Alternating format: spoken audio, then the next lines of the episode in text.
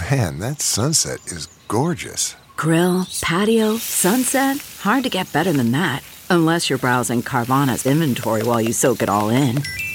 Oh, burger time. So sit back, get comfortable. Carvana's got thousands of cars under $20,000 just waiting for you. I could stay here forever. Carvana, where car buying meets comfort, meets convenience. Download the app or visit Carvana.com today.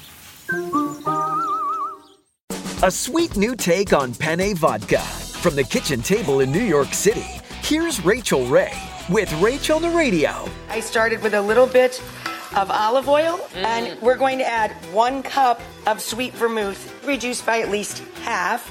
And we're going to add red pepper flake, tomato paste, a can of Italian tomatoes, and we're going to tear in a little basil. Then we're to stir in about a half a cup of cream and just let this very gently bubble. So we're to drop the penne. Right before we drain it, we take a mug full of the hot starchy water to marry all of the pasta to all of the sauce. For this recipe and more food tips, go to rachaelrayshow.com.